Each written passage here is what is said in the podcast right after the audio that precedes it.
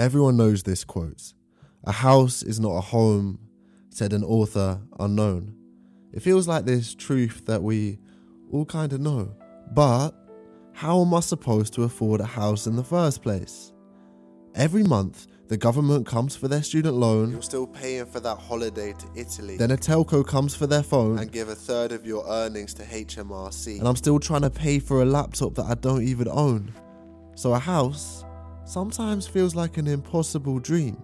But then, out the blue, my boy puts in our group chat, we've just bought our first house whilst we're on furlough.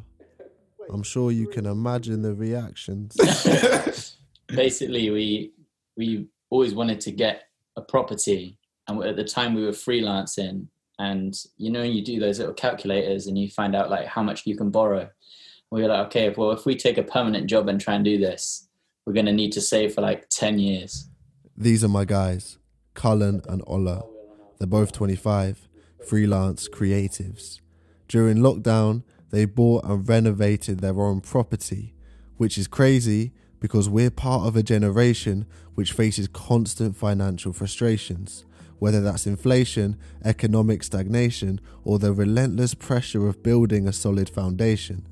Sometimes I see it on the gram people waving keys in front of their land, couple giving us a tour of their pad. I'm not gonna lie, it makes me feel kinda bad or jealous. You know, that feeling of self inflicted pressure. Asking myself, do I need to do better? Mortgages still don't feel affordable, and cosmopolitan rent is astronomical. In London, buying a house sometimes feels rather comical, but that doesn't mean that it's impossible. It was, it was a pretty all right house. I mean, it's a Victorian house. Where we're in Leytonstone. Um, but I think there are just many problems with this house because the owner before it, they just let it go to shit. The way Cullen and Ola did it is by not dreaming of new builds and skyscrapers, but properties with rusty nails and no wallpaper.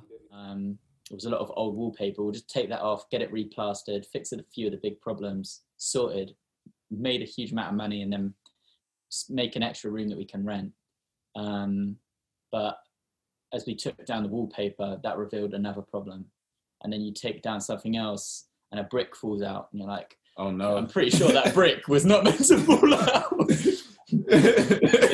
and then you take another one and it just crumbles out and Then you just see the falls. outside you see the outside Did that actually happen at one point? You, yeah, Yeah. like literally Jenga, you pulled out a brick and you saw her outside. yeah And you just see the wall shaking, and Yeah. then it's like, oh man, I shouldn't have bought this house. I just I just remember my like my whole I just dropped and was like I feel sick because you're stood against the wall you're like is this whole house gonna if I leant against this wall would it would it come down So it was that it was that worse for wear that it was actually like was it a structural problem or was it just it was it was built poorly? What, why was it like that?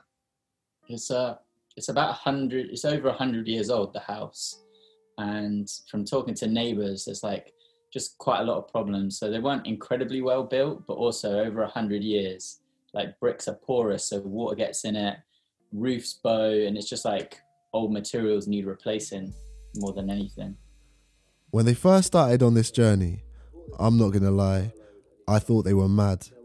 Everyone told them as well, you lot are mad. Or said building a house is only gonna turn out bad, especially if neither of you know anything about construction or have had any kind of property induction. But they both said, I can learn everything I need to know at the click of a button. Um, I was watching some YouTube, some channels on YouTube about property, and I was just trying to like get my head into the mind state of just trying to make more for myself because I'm just tired of. I just want to be free, you know. I just want to be free. so I was just I was just looking at some stuff to like get out of, get out of this stuff and property. I was this this guy called Samuel Leeds. He's basically a, he's some sort of con artist. I don't care like some yeah, sort don't, con don't, don't put him in. But, but but he he does lots of stuff on property and it's a lot of it is inspirational Yeah. and it seems like you can do it and it seems like it's something that's possible so Yeah. That made me more interested in that sort of stuff and it made me want to read more about ways to to improve like my financial understandings. Yeah, I think me and you in general as well, because we were working together.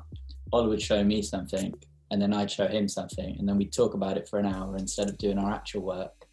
And then before you know it, it's like we've got excited about it, and we're like, we have to do this. It makes sense. We'd be stupid not to do it.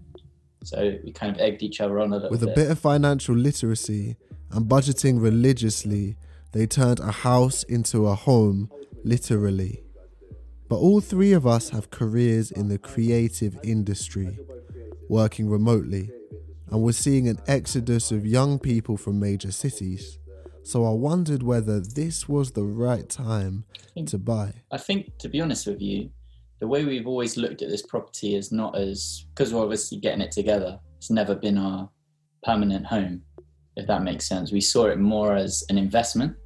So I think using property as a tool for investment is really smart. Using property as a tool to like secure yourself and feel stable is almost dangerous because it, it, it ties you down and in some senses it, it stops you from having more options. Because suddenly you think oh i can't do that anymore because i've got to pay the mortgage.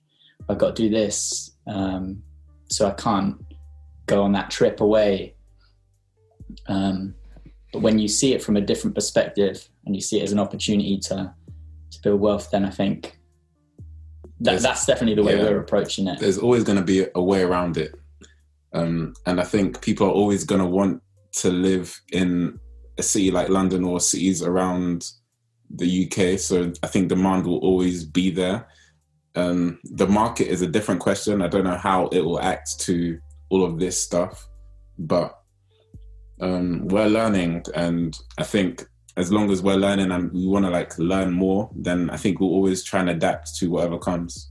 exactly That's But really- whilst most of their mission went smoothly, there were moments when the property became unruly. um, we pull up the, some of the floorboard, we see that's wood.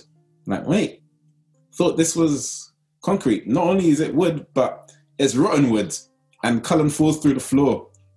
just, my foot just goes through it. So it's like it's not it's not a drop. I'm not like dropped four stories. into hell, just drop into hell. but it's just about a drop about this big. your leg fully went in. Just gone. Um, What was down there? Just space. no, it it was about like a, a four foot drop, and it was just black, like rot, and it was all this like fungus and all this shit. And like at that point, we kind of read up about it beforehand because the the survey had kind of kind of flagged it, being like, oh yeah, this could be a There's a problem chance of rot. which is why they checked to see if it was concrete. And then we were like, okay. And they, they flagged it at like, that's going to cost 20 grand to fix. So we were like, this was make or break whether we got the house. So we don't have that money. We're like, it's concrete, it's fine. We fell through and then we were like, okay, we didn't plan on doing this. We'll rip up the whole kitchen. Before you know it, the entire floor is wood, apart from one tiny bit of concrete where they lifted up the floor. where they lifted it up, which is where like hundred years ago they would have had the fireplace that connected to the cooker or some shit. Um, So in those situations, I don't know if this is funny, but we we just laughed. laughed. there's a- with it as well though, there was like we had to move all the things that we needed from the kitchen into the living room. So we had an oven in the living room, which at the time my dad had was sleeping in the living room for for like a couple of days. And like all his eating patterns are, are fucked. So he would come down at like twelve o'clock at night, put some fish in the oven, wake up my dad just there, like go back to sleep. They both had so many near disasters, but huge successes and adventures along the way.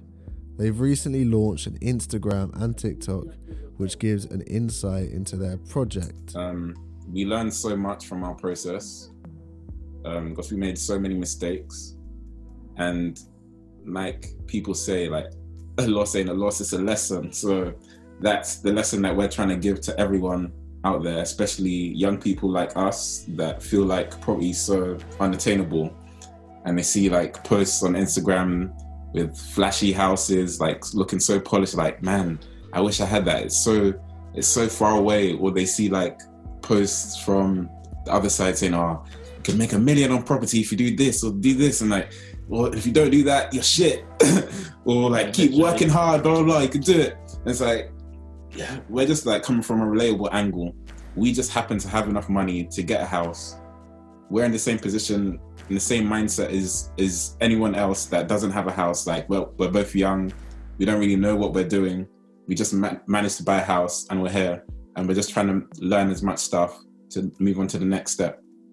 Exactly with an ultimate goal of like building wealth and like building that security and not falling into the traps of of previous generations or people like that or what we're told about I find Cullen and Ola's story fascinating.